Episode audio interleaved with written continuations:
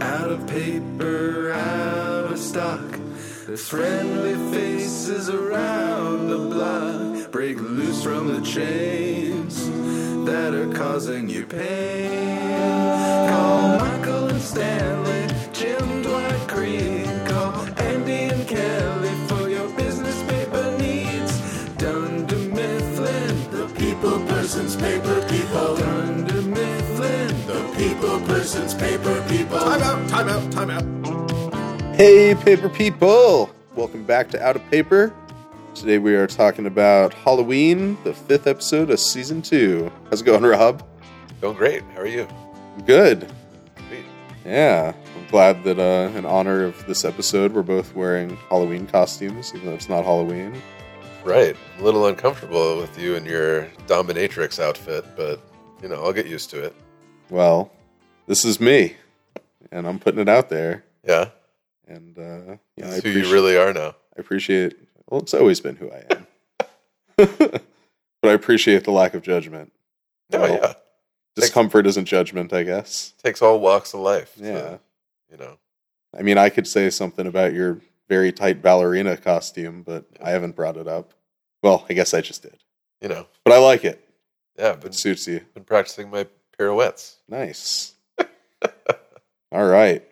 So here we are in our costumes, ready to discuss this episode. Uh, you find any news? I found a little bit of news, but uh, nothing much. No, I didn't find anything. Oh, okay. Well, all I saw was an article from the couple days ago that was Netflix uh, has, I guess, announced that The Office is their most streamed show of all time, beating out all their originals. Huh. I thought we already covered that. I think that was maybe that it was like that their most it was their most streamed like syndicated show maybe i don't think they came out and admitted Oh. that it was their most streamed overall Well, I read an article that The Office was the most streamed show of all time on any service. So maybe that wasn't that was counting every way to stream it. I don't know. I know it seemed to be some different article of some kind. Okay. Maybe it's not. We could just cut this whole thing. I don't know.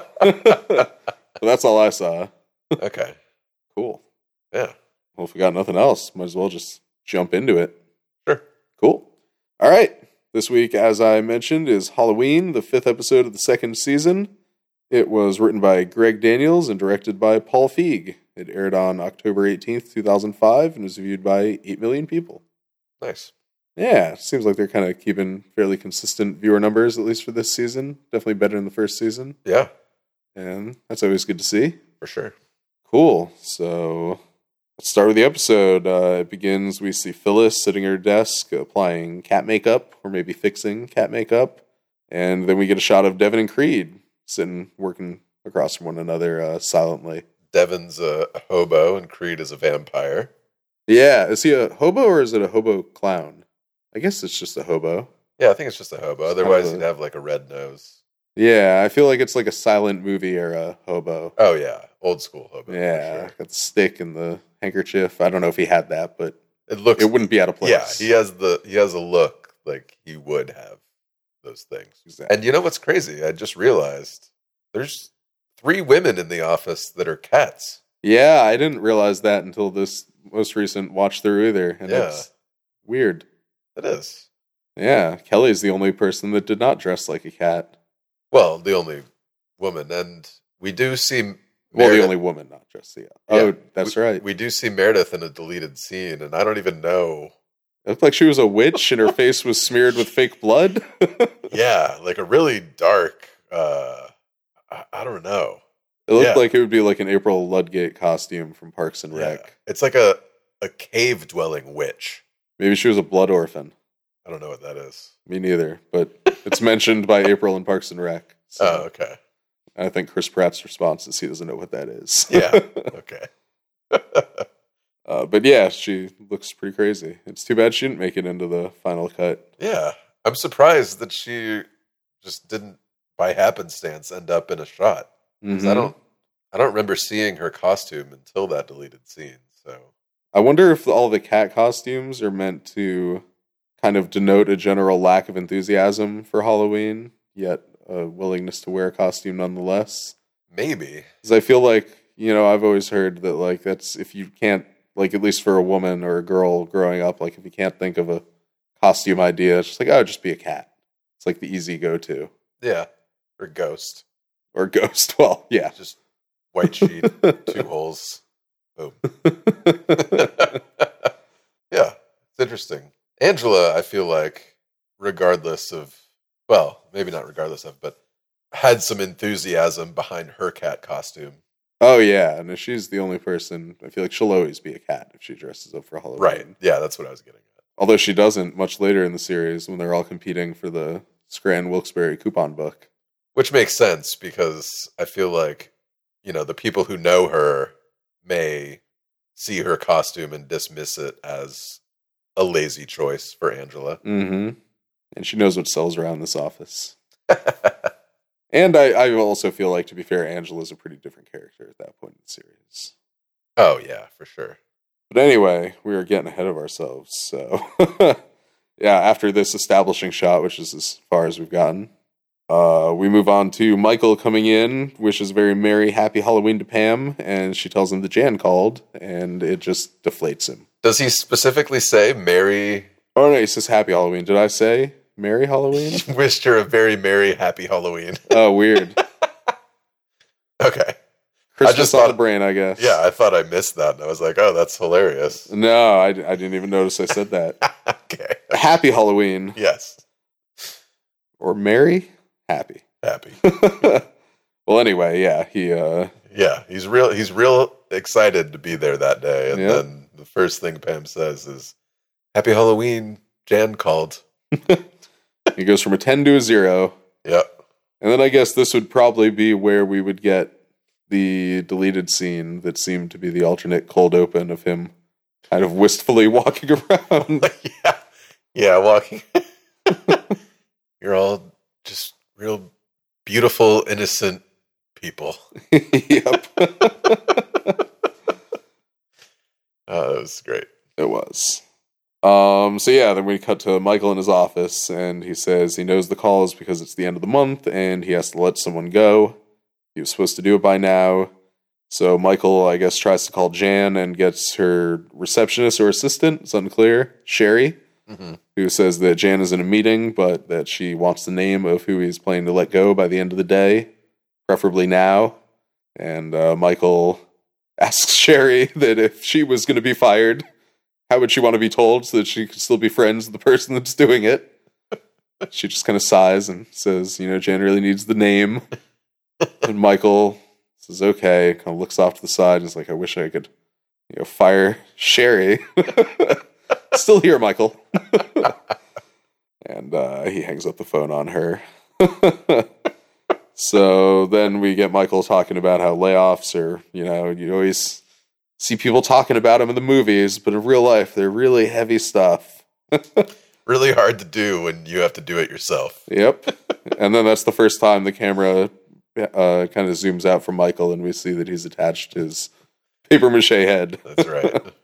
And uh, yeah, I I kind of want to go into this head a little bit. It doesn't really look very much like him at all. Yeah, I don't know if it was n- supposed to be exactly like him. Yeah, I, I don't know. I mean, I think that's what he was going for. Yeah, It does say he ordered it online, paid like eighty six bucks for it. So maybe, really? yeah. I don't remember him saying that. I think. Uh, well, we have a clip. Let's play a clip. I think it might actually be mentioned in the clip. Okay. So let's find out. I mean, you hear about layoffs in the news, but when you actually have to do it yourself, it is heavy stuff. It's. I mean, these are people's lives you're talking about. You wanted me? Yes.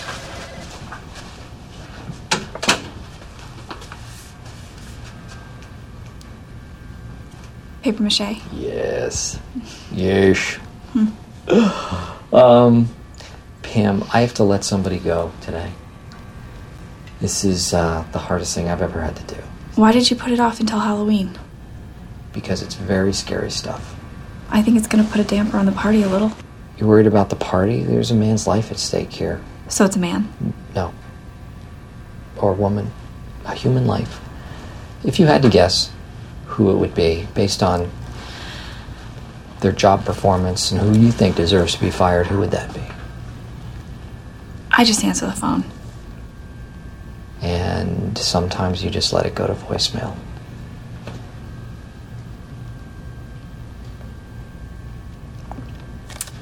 Your costume is fantastic. I know. I said I'm wait for it in July from a catalog. Oh no, don't, don't, don't, don't. Ah! okay. Oh man. It's funny that he would have to order it from a catalog because it is just. I mean, I guess the suit part of the head Mm-hmm. would be a little difficult for a layman to put together, but It also makes me wonder if it was like a service where you send them a picture of yourself oh, and then they make it, which interesting. should why- be why he also ordered it like so far in advance. Yeah. takes time. Okay. That Because I makes mean, it sense. looks vaguely like him, but just like a child's paper mache version of him. right. Yeah, you're right. Yeah. Well, anyway, he uh, was pretty excited about that costume. I feel like this is the first of many times we see Pam expertly deflect Yeah. whatever with Michael. And another example of uh, how these people have really know how to manipulate Michael. yeah. Just a little bit of flattery goes a long way. Yep. I like how the second that Pam starts, like, I feel like she was safe until she started asking about who it was. And then suddenly her head's on the chopping block. Oh yeah. and sometimes you let it go to voicemail. so it seems like she's safe for now, at least, which is good. Yeah. So, yeah, from here we move on. We see Dwight, uh, looks like re handling sheathing. That's that's right. That's the word. His lightsaber into the handle. You ever have one of those lightsabers? I had something like it. It wasn't a branded Star Wars lightsaber. It actually had like multicolored pieces of the cone. Uh, okay. Yeah. I don't I don't think it had any association with any like franchise or anything like that. I think it was just a general light sword toy. Gotcha. Yeah. I had uh, one of the really cheap ones that I think you got for a Halloween costume. Maybe I think it was Darth Maul's, the double sided one. Oh yeah. and then I definitely, I think I got my parents to maybe get me as a birthday gift or something one year, like one of the nice toy ones. It was like thirty five bucks. Mm. Darth Vader's lightsaber that you could extend. Oh, Yeah, nice. I guess. I mean, I loved it at the time, Yeah. but uh, what can you really do with a fake lightsaber? You know? It's always one of those things because when you're a kid, you really want like an actual laser emitting lightsaber. Totally, They're, like the coolest thing ever. And the way they advertise them, it almost looks like you might be getting one, but then it, but then it's just like the retractable cone version, and it's never. Thank God for that. I mean, yeah. I mean, I wouldn't imagine they would actually create a toy that could like cut through things, yeah, but it still would be cool to have like real lightsaber. yeah, like an If that extended technology was if- possible, yeah, if it was possible, even in 2019. right? Yeah, I always tried to imagine like how they would be able to make one. And the only thing I could ever come up with is like some weird system where there's like a something physical coming off the tip. yeah, like in the lightsaber, middle to there's, like, like- stop the beam. Yeah, there's like Yeah. a mirror or something on top. but then you that, couldn't like- stab anything with it. No, exactly. And That's lame. I know. I I could never quite figure it out, but think a fundamental component of the lightsaber is the force-powered crystal that sits inside. indeed, So yeah, it's hard to come by those on Earth, it is. Yeah, I've seen maybe one ever, right? and it wasn't mine. But anyhow, Dwight is uh, sheathing his not real lightsaber, and uh, Jim walks up, and Dwight very condescendingly asks Jim what he's supposed to be, and Jim shows that he's got uh, three black circles, looks like construction paper on his shirt, stapled maybe, and he explains that he's three hole punch Jim because you can have him either way. yeah, plain plain white Jim or three hole punch Jim. Yep, Phyllis enjoys it; she appreciates it. Yeah. gets a little chuckle.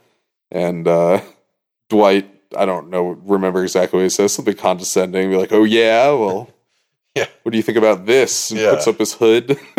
Phyllis, like, what are you supposed to be, a monk? Or maybe he says, guess what I am? And she says, what, a monk? Yeah. No, I'm a Sith Lord. and uh, what does she call him? She calls him an ass, I think. Yeah. For turning He's back like, well, over. at least I put effort into my costume. This lightsaber cost me $129. That's right. And then Phyllis, just kind of under her breath, is like, ass. That's where I got the money amount from. Yeah. Yeah. And uh, yeah, we see Michael uh, make a little visit to accounting. How are they dressed? Kevin is uh, dressed like Mr. Incredible from The Incredibles, but with a Dunder Mifflin yeah. logo on his chest. Dunder Mifflin Man, Angela's dressed like a cat, of course. in like a white tutu. It looks like, but it's Maybe a fur tutu. okay. That Yeah, makes sense. Yeah. She went all out. Oscar is dressed like a woman. yep. He's got a dress and a wig. Michael says uh, he's showing his colors, but he wishes he could wear a dress every day. What are you implying? And uh, that is funny. I I feel like it's Michael. You know, even though he's making a joke, maybe he's being a little more insightful than he realizes. It's true because Although, at least at least at this point, as we've gotten to know Oscar, he hasn't really done or said anything that would make us think that he was gay. no. So, And I guess you know him cross-dressing really has nothing to do with being gay. When Right, it comes that's down to it in the true, real too. world, but right, in Michael's mind, it for sure is all lumped together. right, so yeah, Michael asks Angela what happened to the decorations, and uh, she doesn't know. They put them up last night. We got a little shot of the janitor. Vacuuming vacuuming up. all the cobwebs they His put up. giant fake cobwebs. decoration.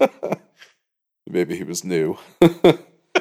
Either way, I mean, you've got to know. Like, no Yeah. office would function with, you know, cobwebs all over everything, day in and day out.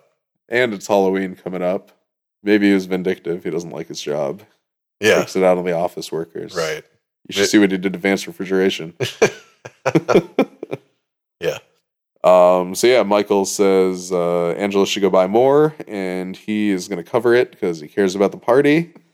and then he tells them, as a side note, that uh, he needs them to find, uh, You should find like 50 grand. yeah, The books. full a full worker's salary plus benefits and salary for the year and the budget.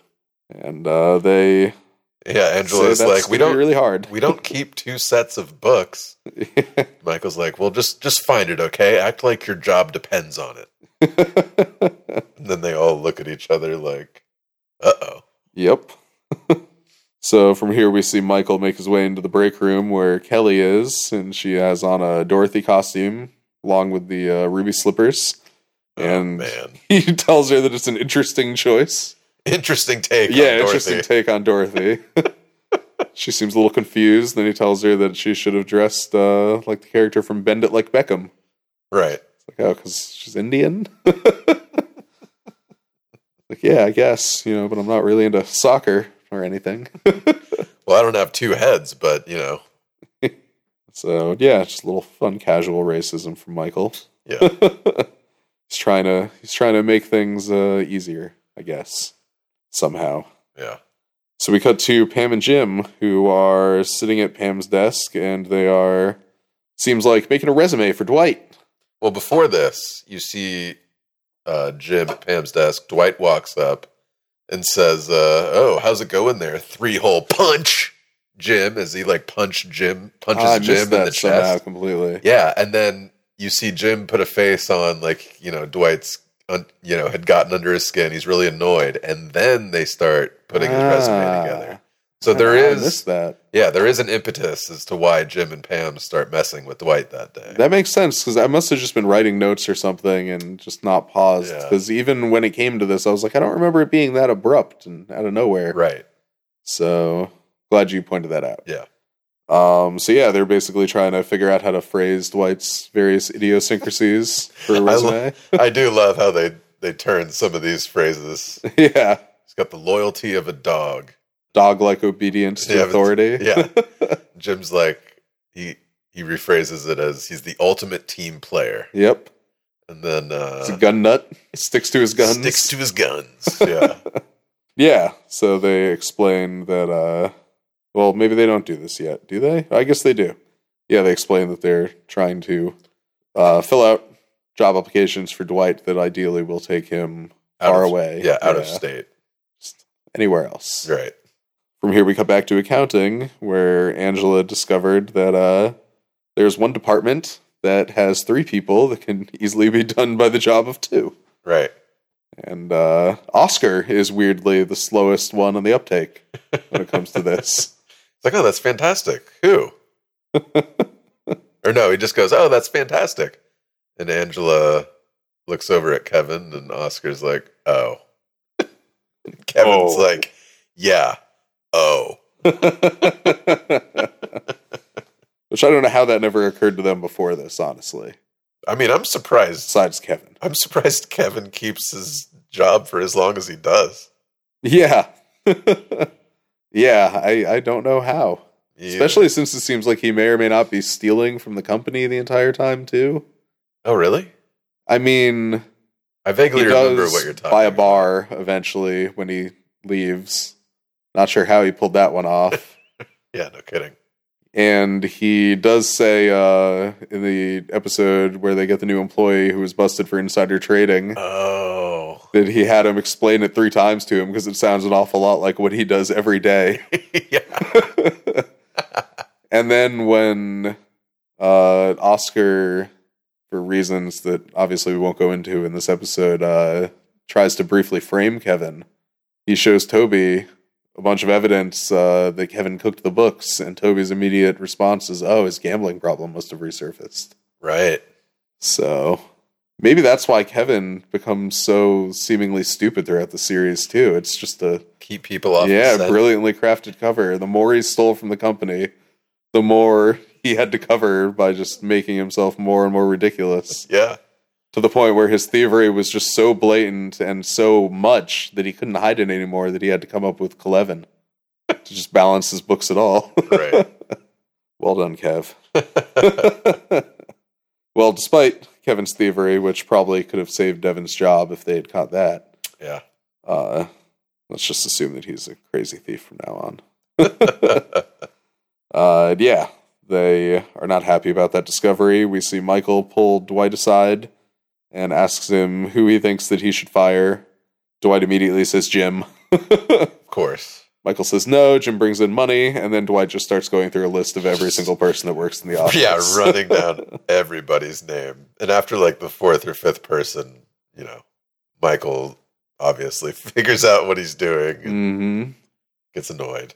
I love I love during the scene that uh they make Dwight appear like he's the emperor. Star Yeah, Wars. that's what I was gonna say. When But I also love that like uh as soon as as soon as Michael starts turning the tables on him and talking to the head on his shoulder about how it's how maybe Dwight should be the one who's Uh-huh. cut, you see the emperor face, but then you also catch just a little bit of Dwight's glasses. yep, so you can see that it's him and it's almost like the facade is dropping and dwight starts panicking and you know And I like that he talks like the emperor too, as he's protesting to Michael. When Michael Right. starts saying the head is implying the head is saying to fire Dwight.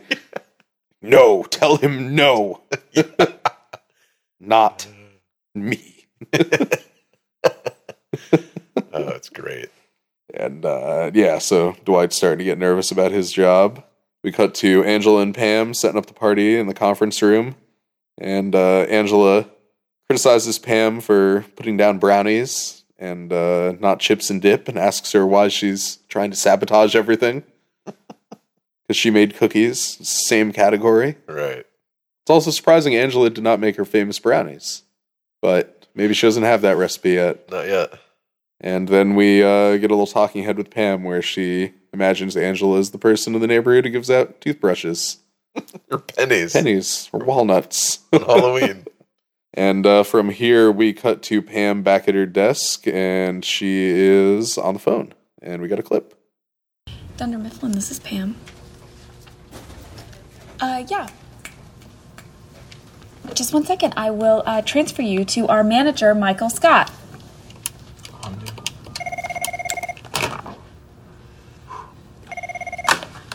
Michael Scott here. Yes, I am regional manager of this orifice. Mm-hmm. Dwight Schrute is amazing. Yeah. No, he is actually the single greatest employee of his generation. Mm-hmm. You know what? I'm going to tell you what. You hire Dwight K. Schrute, and he does not meet, nay, exceed every one of your wildest expectations.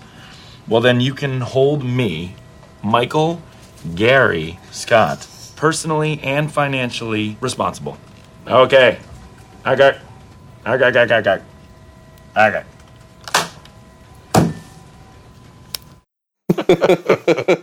It's pretty great, Michael. Yeah. I like that he throws in financially responsible. Yeah. if he doesn't exceed every one of their wildest expectations. I wonder what they would have done if Dwight was at his desk. that is a good question. Yeah. Yeah. Well, I guess it just kind of worked out that he wasn't. Yeah. I mean, Maybe Pam could have motioned for Jim to come up. the next time Pam, we can assume fields a call for you know uh, Dwight's references. Mm-hmm. She transfers the call to Dwight because he's on Oh, the that's phone. true. Yeah, he's on the phone with Cumberland Mills. So maybe that's the answer. We got the the Jim Yeah. Michael call because of uh, Dwight not being there. right.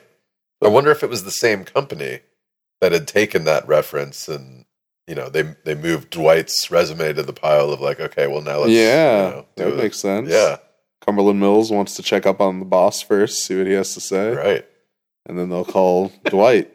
So do they just call the same number for Dunder Mifflin twice, and then Mm. just like ask for Dwight the second time? that's a good question Yeah. Maybe you wouldn't notice going through so many resumes that like the reference is the same number as the employee or the the person who's applying. That's possible. Yeah. I Yeah. don't know if Dwight has a cell phone yet. I think he does. That makes sense. It's 2005, so I feel like it's like a maybe. Yeah. I think I had my first cell phone maybe around. Well, no, it wasn't around 2005. It was probably Really? like You didn't have a phone in high school? I think I had a phone. My first phone was probably in more than like 1999 or 2000. That's what I was gonna say. Oh yeah. Yeah, I definitely had a phone in high school, and that's I feel like I- 2005. We were already in college, Oh, that's true. so we definitely had phones then. Yeah, you're right. Okay. I had a I had a beeper for a while. Really? Yeah. I so never had a beeper. the s- the bus system at the school I went to was kind of weird, and depending on which bus was available, I would take different ones to get to different locations in the city. Hmm. Both were equally convenient for my parents to come get me, Okay, but I would just pick the first one that was like ready to go. I see. And, And let them then- know. I would send. There was a way I could like send something from my pager to a landline phone that essentially just read a number. that I Yeah, would send from the pager. that makes sense. It'd And be like depending spot on- one or spot two. Right. Yeah. And that's exactly what I would do. But uh, yeah, man, I'm trying to think of when I got my first phone. Hmm. I think it was probably my f- freshman year of high school. What kind of phone was it? One of those little Nokia bricks. Mm. Hmm. I think- Classic. I think that, yeah, that was my first phone, and the next, then I got like a flip phone after that. But yeah, I'm pretty sure one of those little Nokia bricks was my first one. It wasn't the first generation of those that everybody had. It was Right. like the next gen. It was like a little bit sleeker and Mhm. blah blah blah. Screen was a little bigger. Right? Wasn't color yet, but it no. was clearer. Yeah. Yeah, I think my first phone was a ruby red, like metallic ruby red Samsung flip phone. Huh. Yeah. And I remember being jealous of friends that had the Nokia because it seemed better and cooler and it was smaller. Yeah. Yeah. It was. It was a decent phone. Yeah. That those were back in the days when a cell phone battery would last you a week. Yeah. Lucky if I get half a day now. Really? Well, I've also had this phone for a couple years. Huh. Yeah. I could still go about a day and a half on a single charge on mine. Well, aren't you something? Where Yeah. Do we, where do we go from here? So- I don't know. Um, yeah, from here, uh, we actually have another clip right after this where uh, we get to see where Dwight is, why he's not at his desk. I think this is my favorite scene in the episode. It's definitely up there. Yeah. I don't know if it's my favorite, but it's close. Stanley, could you come with me, please? No. as assistant regional manager. To the Look, I've got some bad news. You're fired. You need to pack up your things and go. I'm serious, Stanley. It's over. I'm sorry. you fired. Get your fingers off my phone.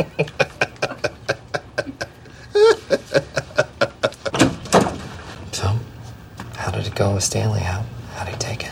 He wouldn't listen to me. Oh, come on. If you want to fire him, you're going to have to tell him yourself. I don't want to fire Stanley. I never said that. I'm certainly not going to do it myself. Get those big, baleful eyes staring at me. Yikes. Just- okay, just. Oh man! Anytime Stanley breaks into like an all-out giggle, yeah. it's just you know it's a good moment. Yep. You're fired. You're fired. And as soon Get as your he, hand off my phone. as soon as he says that, Phyllis joins in on the laughter. and yeah.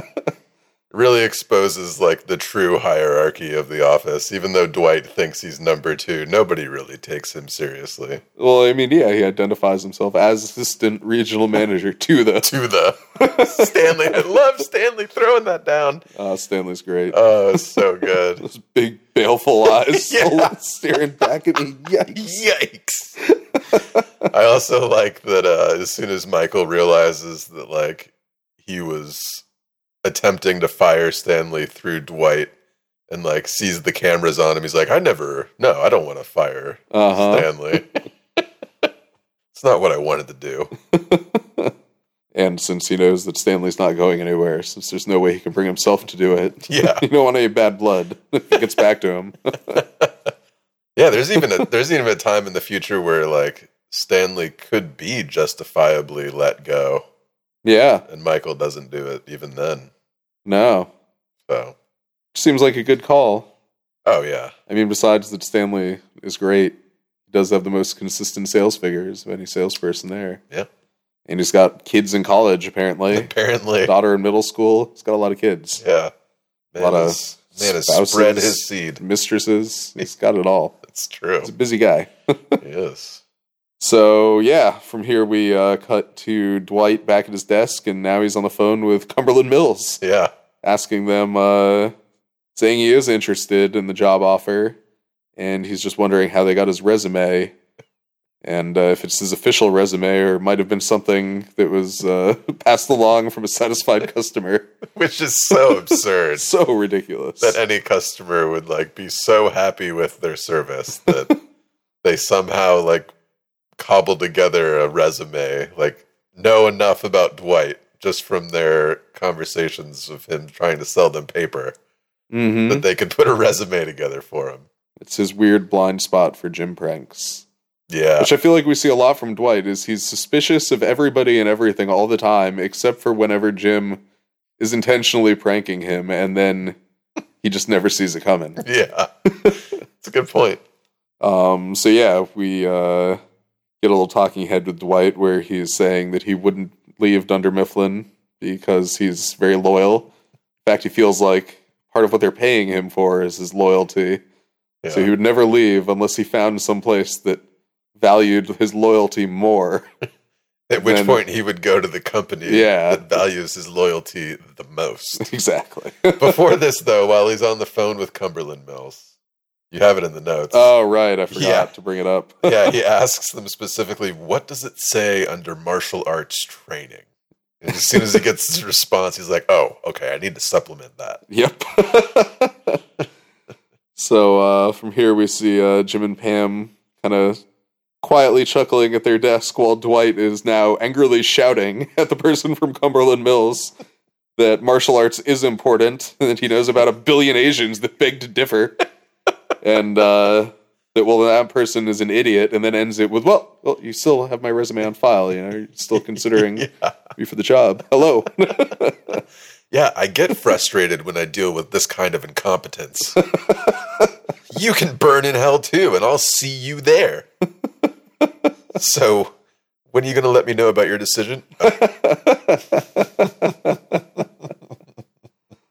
Ah, it's good stuff. Yeah. Um, Um, so yeah, and then we see Pam telling Jim that he should apply for the job in Maryland because it pays a lot better and he's qualified. And Jim is very taken aback. Crushed. Yeah, a little bit crushed at least. I mean, it's just- Well, enough that he Yeah. like essentially gives Pam the silent treatment until she all out apologizes. yeah, he is hurt. Yeah. definitely hurt. Um, so yeah, he kind of backs away and uh, says, "Yeah, m- maybe." Uh, we see Dwight heading into Michael's office. Before he does, he turns to the camera and says, "Here's how to leverage an offer." and he tells Michael that he got a job offer from Cumberland Mills for better position with more money. Michael is re- so relieved Oh, he's like, this is great. but I turned it down out of loyalty to you. No, why, you idiot? well, I thought you'd be. Can you get it back? Can you call them back?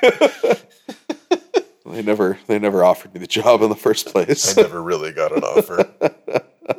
Why are you torturing me like this? And I like the little little look Dwight gives the camera after getting that question. Like, just well, Sith Lord. Yeah. So yeah, from here we uh, cut to Jim, who is with the camera crew in the conference room, talking about his take on the day. Honestly, I don't think Michael has the slightest clue of who he's going to fire. I think he keeps hoping that someone's going to volunteer uh, or be run over by a bus before the deadline. But in the end, really what's going to happen is it's going to be the first person to give him a dirty look in the hall. And therein lies the true essence of his charisma. Can I speak to you a minute? yes. Michael, I really didn't mean to. Help me. I'm sorry? I want you to role play firing me. I want you to fire me and I will take it.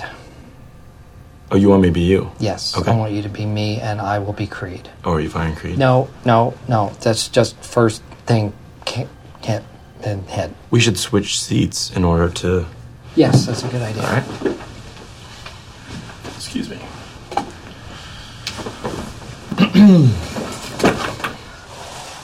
I'm really sorry, but I have to let you go. And it's purely budgetary, it's not personal. Ah, I'm gonna kill myself! Wow. I'm going to kill myself, and it's your fault! That's an overreaction. Corporate is really breathing down my neck, and they're saying this has to be done Are by the you- end of is the this you? month. Are you being you, or is this Creed? Are you. I am. This is Creed. Okay. I'm improvising, so just try to keep up. Ooh, And I'm hold that very thought, hold that angry, thought. and I Creed, want. I'm gonna kill, Michael Scott I'm gonna here. kill you. I'm Toby. Mm-hmm. gonna kill you for firing me. I really have to take this, Creed, so it was really Get a off! pleasure Get off! working with No, you. no, Okay. no. Just get off.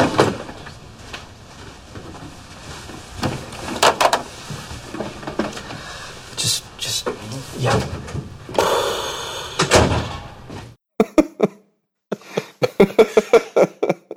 This is the second time Jim plays Michael in this episode. Yeah. Yeah. Is this you or Creed? The best part is Michael's pause where he really has to think about it for a second. and then still comes up with it being Creed Right. somehow that's arguing for his own firing and Yeah. corporate breathing down his neck. He's improvising, try to keep up. I love that my or that Jim takes the call from Toby Mm-hmm. and then uh, Michael kicks him out of his office and when he sits back down the first thing he does is just hang up the phone. Immediately. Doesn't care. Probably knows exactly why Toby's calling. And it probably wouldn't matter even if he didn't. No, it's you're, it's true. but yeah, I'm sure that he knows it's about. I mean, especially considering the deleted scene we see where Toby actually enters into his office to talk to him. Right. And I think we don't see Toby in the episode besides that deleted scene because that bathrobe pajama combo kind of struck me as being unique to me, to me seeing it at least. I feel like there was a brief. Oh yeah, it was when uh, Devin walks out of Michael's office at the end. You see Toby. Oh, but he's dressed normally then. No, no, no. Oh, he's, he's, He's still in dressed in the costume? robe and pajamas. Ah. Yeah, but it, he Okay. doesn't have any speaking lines. He's just kind of like walking up, and that's all you see of him. Gotcha. Cryman Squaw. I gotta say, Jim's talking head portion of this clip is really harsh yeah. against Michael. and therein lies the true, what does he say? The true essence of his charisma. his charisma. I mean, he's not wrong. no, it's just, but damn, that is a scathing uh, Indictment. yeah, exactly. yeah. Um, I feel like P- Jim's not normally so, I don't know, brash like that. No, at least not to the cameras. Right. But uh yeah, I guess they needed it to be something intense because, some reason he could think it could possibly be him. right, Yeah. because he, you do, you get that he's really nervous walking out of the conference room and into Michael's office, and then There's a long pause, the fearful look back and forth to Pam. Yeah, Yeah. Dwight flipping the Dwight hood. puts up his Sith Lord hood and then signals throat like the cutting. yeah, Yeah. throat cutting to Pam, and Pam looks nervous and yeah. So I guess they needed something to like seem like Jim pushed Michael over the edge, but Yeah. yeah, And therein lies the true essence of his charisma. so from here, uh, we have another clip. A lot of clips. I've noticed when I was taking clips from this episode that a lot of the best scenes were just like kind of back to back, but Well- separate. we do have one little thing in between these. Oh, right. That's true. I keep, I don't know why I keep skipping my own notes. But uh, yeah, we see Pam run up and grab Jim's hand after he leaves and asks him what happened. He just says it wasn't him. And she starts going on about how she was freaking out, and Jim just kind of pulls his hand away and Yeah. walks away. Continuing his, I, it's not a full blown silent treatment. No, but he's just being a bit icy, yeah, very Yeah. yeah, awkward. cold towards Pam. Yeah. Mhm. And she definitely notices. Oh yeah, I mean I mean, how would you not? right, exactly. Yeah. So from here, uh, Michael calls another person into his office. Decides to call in Creed. You are great and very ambitious. And I feel like you want more than this little office has to offer. And I understand that you'd want to just spread your wings and fly the coop. What are you telling me? Uh, We're going to have to. You, you want something better. No, I don't. I want to stay right here. Yo, you want to leave. No, I, I Now, want to why, stay are, here. why are you making this so hard? Um, I think there's a misunderstanding. Michael. I think you're right. Can I go? No, of course you can't go. We haven't even started this horrible process of. okay, Creed, I need to let somebody go today.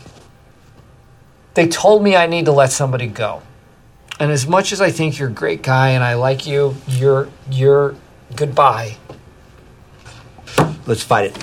Hmm? Let's call Jan and fight this thing together like the old days. What old days? What are you talking about? Did you start the paperwork yet? It's right here on the desk. Yeah, You don't have to do this, Michael. I can't. I can't. Undo it. I can't change anything. No, this is the you have way the it, power to undo it. You can undo it. Okay, just let's not. Michael, don't please. Undo it. Yeah, I went hunting once. Shot the deer in the leg. Had to kill it with a shovel. Took about an hour. Why do you ask? I have to fire someone today. Okay? Fine. Fire someone else. Fire Devin. He's terrible. I am so much better at my job than Devin. Okay, well, I already picked you, and you know that. So, unless I just go through with this, you're always going to look at me as the guy who almost fired you. No, no, no, no, no, no. I will forget so fast. You will be my savior. You're the guy who gave me my life back. Thank you. I knew you'd see it my way, Michael. God bless you. You're a fine man. Don't. Listen, you will not regret this either. Devin is terrible. No one's going to miss Ah, him. Good, good, good. This is a really good uh, introduction to Creed's character, and I never really, upon previous watches, I never really, I guess, you know, thought about that this is like Creed's first spoken line in the show. Mm-hmm. And there's just that last thing at the end kind of highlights how much of a weirdo he is, Yeah. where he's just like, ah, da, da, da, da, da, da, good, good, good, good, good, good. Just like, what? Who would ever do that? And he's just like, it also shows kind of what we see more from him that he's like kind of almost like a con man, Oh, yeah. that he just pushes Michael into completely doing a 180 from what he was going to do. And Michael never even agrees with him, and he's just like, "Thanks for seeing it my way. All right, I'll see you. You Oh, yeah. won't regret this." Yeah, yeah. He's a survivor. I love his. Let's fight it like the old days. what old days? I thought it was would be fun to point out that Creed is dressed as a vampire, Uh huh. and Michael happens to use the uh, metaphor of him spreading his wings and flying, Yep. flying the coop. I don't know. I just thought that was kind of funny. Yeah, that definitely fits. Yeah, Like a. I don't bat. know if I don't know if it was on purpose or if it just so happened to work out that way. But Either way. yeah, Um, and yeah, that is the first time we ever hear Creed speak, as you Yeah. pointed out. yeah, So let's talk about Creed. Woo! So we got Creed Bratton, born William Charles Schneider, born February 8th, 1943. He is an actor and a musician. He used to be in the band The Grassroots and is best known for playing himself or a fictionalized version of himself. Yeah. Hopefully, fictionalized in the Well, office. I mean, we both saw him live. He certainly isn't as bizarre and weird as the Creed we know from The Office. So At least he didn't seem to be. it's true. Perfect cover. Yeah. so yeah, it looks like uh, to go into a little detail about his life because it's interesting. Uh, Yeah. He grew up in a small town near Yosemite National Park. His father died when he was two years old after an airplane he was working on exploded when he was stationed in Hawaii, which Whoa. is a pretty crazy way to go. For real. Um, it looks like his grandparents' mother and father were also musicians, and he took a liking to music at a very early age, which makes a lot of sense. Yeah. At 13, he ordered his first guitar from a Seals Sears Seals Sears mail, mail. Wow, I just can't speak at all. A Sears mail order catalog. He became a professional musician during his high school and college years and started a band that eventually changed their name to The Grassroots with several other musicians. Yeah. And uh, yeah, they were immediately a hit. They went straight to the top 10 with their song Let's Live for Today in 1967. They toured around a lot, played a lot of iconic festivals, had some other hit songs like Midnight Confessions. Including Woodstock, if I remember correctly. I want to say the grassroots played at the original Woodstock. You might be right. I didn't remember seeing that in the list, but I could have Oh. I could have definitely missed it. I mean, I don't know I'm- how Yeah, I don't know. comprehensively I was reading through that part. Yeah. Um, but yeah, it looks like he did not play with the band for super long. In 1969, he had become frustrated with their record company, Dunhill, which apparently was refusing to let the band write their own songs because I was reading they were such because they were such a smash hit so quickly. Every big songwriter wanted to write their music. Yeah. And I'm So- sure that they had that hit before they were signed. Yeah, And when a record company comes at you with, you know, a, an attractive offer and you're a band that's just kind of getting started with this big hit, you know, you're going to take it. But then down the road, once you realize how much creative control the label wants, then you're, you know, going to get frustrated like he did. So mm-hmm. makes sense. And yeah, he was frustrated, as you say. I guess they had a disastrous appearance at the Fillmore West in April 1969. I'm really curious as to what that entailed. Yeah, me too. So if any of our listeners have any idea about that, please reach out to us and let us know. Yeah. And we'll bring you up in the next episode of the show and it up. um, and I guess he was asked to leave the band after that. Uh, it looks like he took some time off and then pursued acting in 1979. He's been in movies like Mask and Heart Like a Wheel and a lot of stuff I never heard of, but it looks like he's worked fairly consistently in movies since that time. Ah, cool. Yeah. And uh, that is Creed Bratton. He. It's a shame that it took so long to introduce him properly in The Office because he's definitely one of my favorite characters. And Oh, I, yeah. I feel like we don't see that much of him, and I think that's part of the charm is it always leaves you wanting more. and he represents such a off the wall comedy styling that you don't get from any other character in the show. Yeah, and he delivers it very subtly too, which is part of the charm that he's Yeah, by far the craziest person in The Office, but he doesn't come off that way until he, he starts talking. it's true. or you see just the various things that he seems to be wrapped up in. Yeah, and I, I- as the show goes on, you're peeling back more and more layers, Yeah, and, it just gets weirder and weirder. and you just see hints of it, and then maybe he'll explain it. Like when they're all at the bar, and these random like kids are all just like, "Hey, Creed, how's Yeah. it going?" He just kind of gives them a little wave and explains to the talking head that he swiped a laminating machine from the sheriff's station, and that he's been making photo IDs and selling them ever since. Gotta have all the s- places. gotta have some balls to do that. yeah. Bow body. Um, so anyway, from here, getting back to the show, Michael decides to go with what Creed suggested and calls in Devin. Do you think Creed and Devon both work in quality assurance? It would make sense considering they are sitting across from one another. That and Creed comments about how he's so much better at his job than Devon. Yeah, that would make sense. And how would Creed know what Devon's doing unless they're both working towards the same thing? So, Yeah, you're right. yeah. It makes me wonder Michael doesn't seem to know how either of their job performance like stacks up against one another. No, I don't think he really knows what they do necessarily. Yeah. And it also would make a lot of sense that if Creed somehow has skated by doing his job the way we can imagine Creed does his job, Yeah. that the, it would be in his best interest to get rid of Devin because Devin, assuming he's m- remotely competent, would know that Creed is completely incompetent. Oh yeah. I mean, he can't even spell basic words. right. What does he do? Quality assurance. Qua, qua, Quality. qua something. Uh. yeah. And then what is that episode with the uh, watermark on the paper? right. He says every uh was it every three weeks he's supposed to do a spot check at the paper mill, and the one year he blows it off, this happens. Yeah.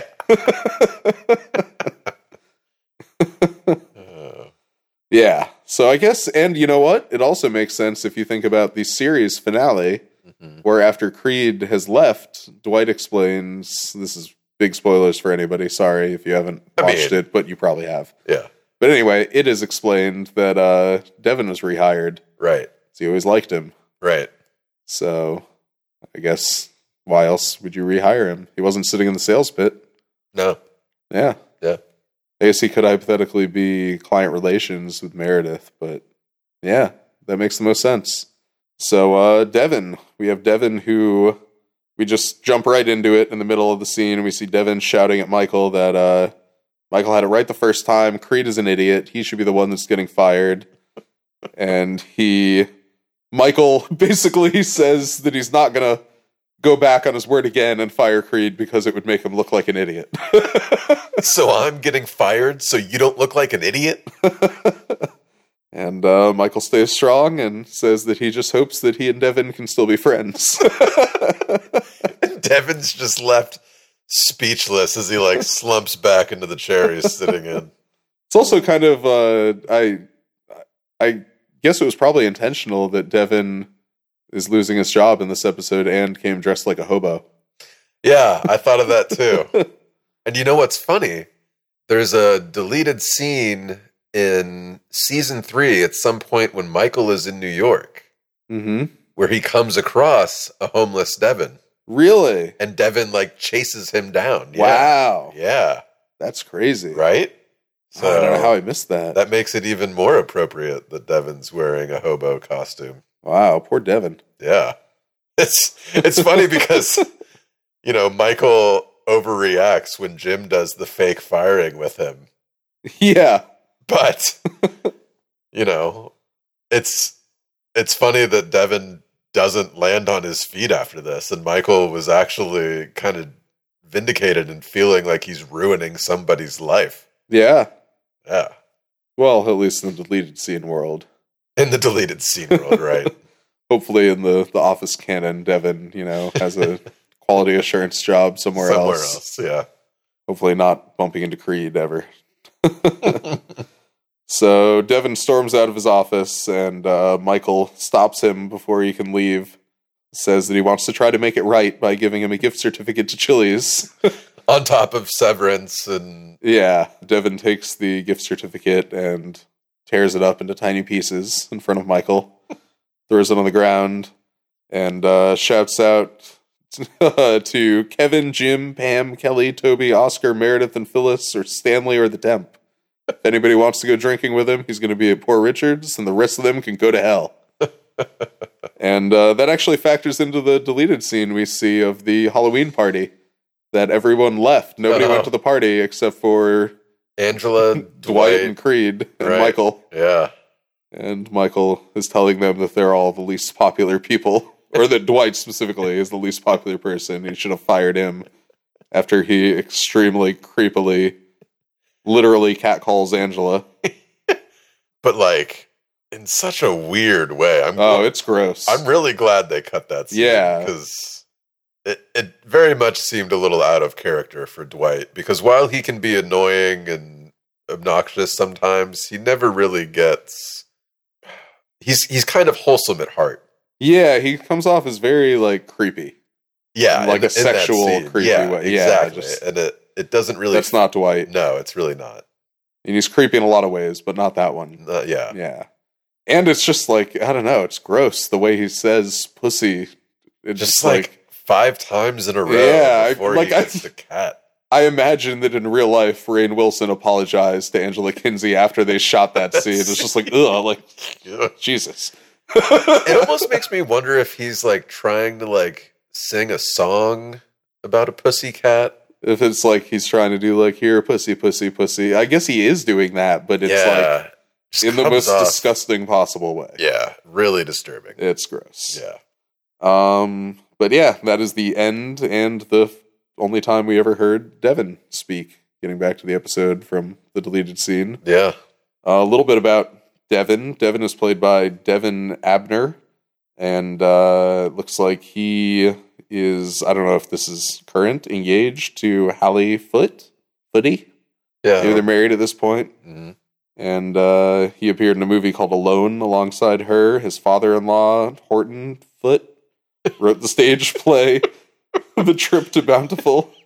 And he portrayed the role of Ludie Watts in 2003 and between 2005 and 2006. And in 2006, he received a Drama Desk Award nomination for Best Featured Actor for his performance in said play.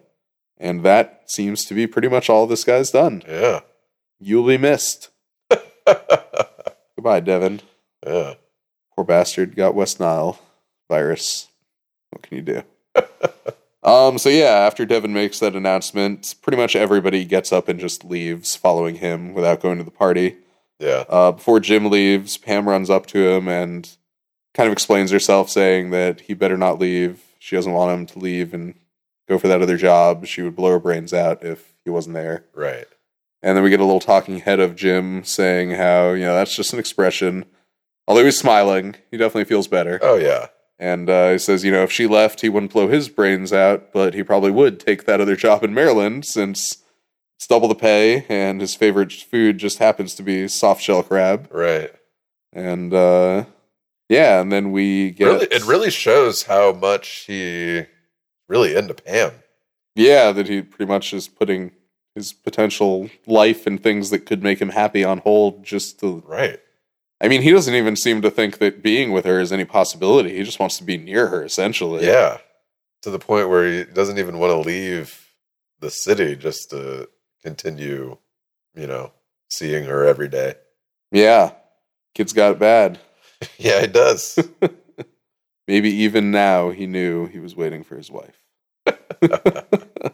but uh yeah, that is the end of the episode, with the exception of a little monologue we get from Michael that uh, before we jump into the clip, I just want to say the beginning of it is played over some shots of Devin uh, trashing Michael's car in the parking lot with what is it like a watermelon or just no, some shit? pumpkin. Oh, it's pumpkin. That 'Cause Oh, makes infinitely more sense. Halloween. Yeah. Right. And uh, yeah, just smashing it into his car repeatedly, smearing it all over the windows. I love Halloween. Oh, it's just it's just fun every year. It's just fun. Last Halloween, I came as Janet Jackson's boob. it was topical. People got a, a big kick out of it. The year before that, I came as Monica Lewinsky, and I wore a stained dress. The year before that, I also came as Monica Lewinsky, And before that, I was OJ. It was pretty funny. Oh, I wish you were here last year.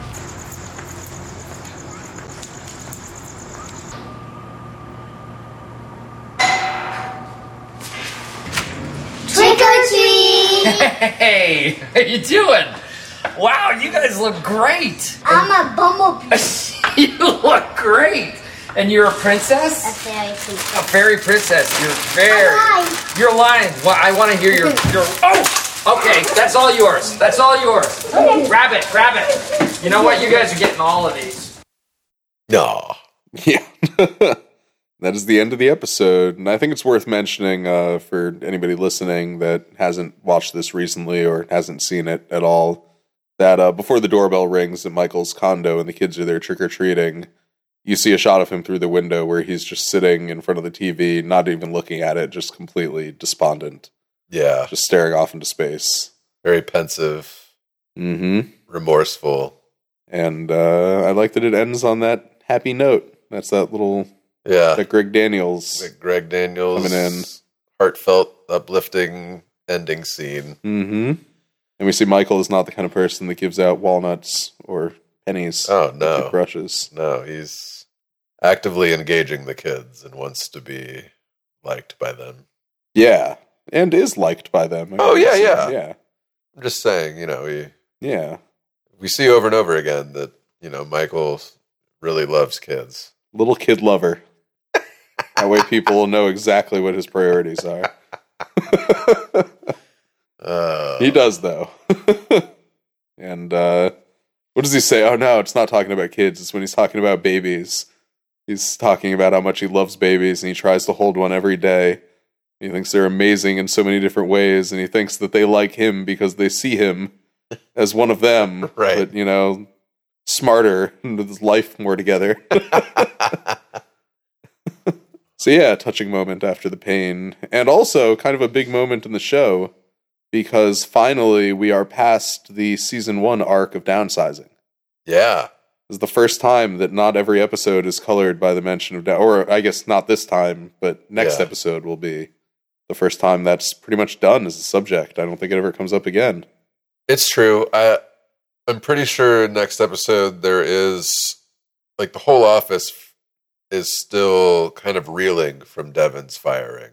Yeah, And I think someone brings it up. in I a think they talking mentioned head. that. But at least the looming threat of Yeah. Right. downsizing No, no, isn't no. a- I know exactly. Yeah. a plot point anymore. You're right.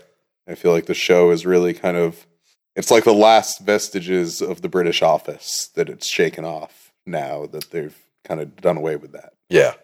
and it can blossom and you know Right. That weight has been lifted. expand into its own dojo. Right. And that is the episode. Yeah. Ratings? Ratings. Ratings.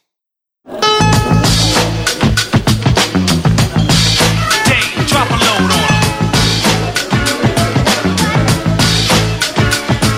The Dundies. How can I explain it? I want you, I created. I swipe it at you, I made it. You ever have to work so hard and feel no one notices? You're just a name and number, and no one even says hello. How many brothers out there know just what I'm getting at? So I went first last week.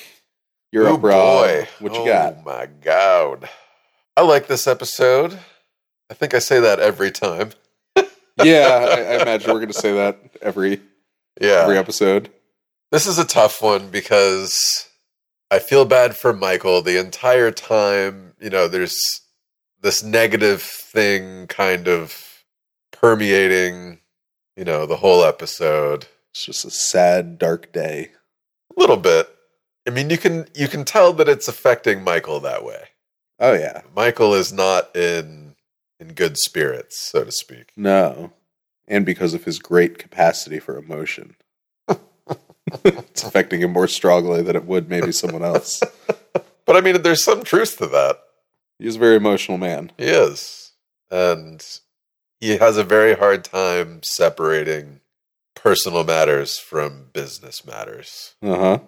And it's sad to me that corporate, I mean, of course, he's manager. Like, this is his job. Mm hmm. And we've had it explained to him before that, like, part of his job is, you know, giving people bad news. Yep. And it's just sad to see him put in that position because as good of a manager as he is, he doesn't seem to really have the emotional tools developed to handle stuff like this. No, or even the work tools. Yeah. Considering his method of figuring out who to fire is basically trying to ask everybody individually who they think should be fired before just settling somewhat randomly on Creed because it's the first person that popped into his mind and then being manipulated and just changing his mind to Devin. Right. Well, we never saw Ryan this episode. No, we see him in the background. What's he dressed as? He's not. Oh, that makes sense. Yeah. I think the only time that I can think of specifically seeing him in the background is when Dwight's asking Jim about his costume after Jim gives his remark. Ryan doesn't laugh, but he's just kind of smiling in the background at the proceedings. Yeah. Well, I think I would give this episode six and a half out of ten hole punches. Wow. Some weird reason, I knew you were going to give it a six and a half before you said that. Really? I don't know why, but it Whoa. just popped in my head. It was Yeah. like, you're giving it a six and a half. Yeah. Yeah, that's fair. Yeah. Well, I think I'm going to be a little more generous, but not much more generous than you. Mm-hmm.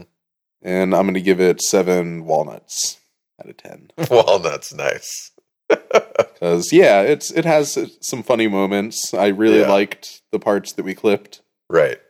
But uh, outside of that, it is kind of a bummer of an episode. Yeah. You don't get a lot of things going on. It's mostly just the camera's focused on Michael as he is trying to explain why it's the worst day ever. Right. And he doesn't know what to do. Just wallowing Mhm. in anguish as he destroys a human life. Which I guess in that deleted scene, he did. Yeah. so yeah, I think I'm going to stick with that. Yeah. I feel like I gave it that extra half a point, if only for that scene where Dwight tries to fire Stanley. you fired. you fired. Get your hands off my phone. Oh, I love that Stanley laugh. I, I feel like this watch through this time around, I'm really, really appreciating Leslie David Baker's oh, he's so good. parts in this series. Yeah. He's so good. He's got some amazing expressions too, and they're always like in the background of a scene. They Mm-hmm. the camera never even focuses on him while he's doing it, but I feel like just a lot of times when something's going on, he just makes the best faces. Yeah. And sometimes they do focus on the amazing faces he's making, like when Aaron first joins the office and Dwight pulls Andy aside and uh, is like, Yeah, I noticed your pupils dilating and your skin was flushed when you were talking to her. I imagine a little bit of blood, rushed into your penis. the look on Stanley's face as they're having this discussion, like a foot away from Yeah. him. That's so great. And I think it says a lot about Andy that he has no reaction to Dwight saying that either. It's just it's perfectly fine conversation for him. Yeah. To have with Dwight. but we'll get to Andy one day. Oh, you know what that just reminded me of? Andy and Dwight talking about Aaron that way. Uh, Tabitha, this a saleswoman that I work with, Uh huh. was telling me about this podcast called Fangasm, and apparently they did uh, a short run. W- Well, what it is is it's a podcast about uh, fan fiction of various shows Uh huh. and usually i guess it's more like sexual fantasy fan fiction Okay, that and makes appar- sense. apparently Yeah. they did a short run of office fan fiction Yikes. i bet it'd be funny though Let's read it and review it next episode. yeah Special episode. she actually mentioned like doing a bonus episode and brought up like Oh, that you could know be if, fun. if we ever do a patreon maybe like do a, a bonus episode covering those or something yeah, it could be something to look into. yeah i definitely wanted to check it out after she told me about it Well, to any of our listeners out there, in addition to please rating and reviewing us on Apple Podcasts or whatever else on Facebook, drop us a line and let us know if you think we should do that. Yeah. Or if you'd hate it if we would do that. We still might do it or not do it. We'll see how it goes. Yeah, or maybe we can do a little cross promotion deal with Fangasm. The balls are in your court, Fangasm. on that note, I don't think I have anything else to add. Do you? No. All right. Well, this has been Out of Paper. Uh, check us out on social media. Subscribe, download, whatever you want to do. And uh, we'll catch you next week with episode 11. Catch you later. No, this was episode 11. Was it? I thought this was episode 10. Last week was episode 10. Are you sure about that? I'm positive. I'll bet you $5. Huh. Wait, we're both wrong. Nope. This is episode 5. Yeah. Yeah, but the 11th episode overall. Oh, right. Okay. Yeah, good call. It's funny. that keeps coming up episodes after we talked about not. We need to stop saying what episode it is. including that. this was my fault getting confused. I'm going to slip it in every episode now. We'll be back for episode whatever. the sixth episode of season two of The Office. Out of paper. Yeah. Catch you later, paper people. See you guys later. All right. Catch you on the flippity flip. Flippity flip. Peace out. Warehouse. Take her easy, guys. Have a good one. All right. I'll come back now. Out of paper, out of stock. There's friendly faces around the block. Break loose from the chains that are causing you pain. Call Mike and Stanley, Jim Dwight and Creek. Call Andy and Kelly for your business paper needs. Call Dunder Mifflin. People, persons, paper, people. Dunder Mifflin. Stop, People, stop, stop, stop, persons, paper, people. stop, stop, stop, stop, stop, stop, stop, stop, stop, stop. Out of Paper is not endorsed by Deedledee Productions or NBC and is intended for entertainment and information purposes only. The Office, The Office logo, and all character, pictures, and audio of The Office are registered trademarks and or copyrights of their registered copyright holders.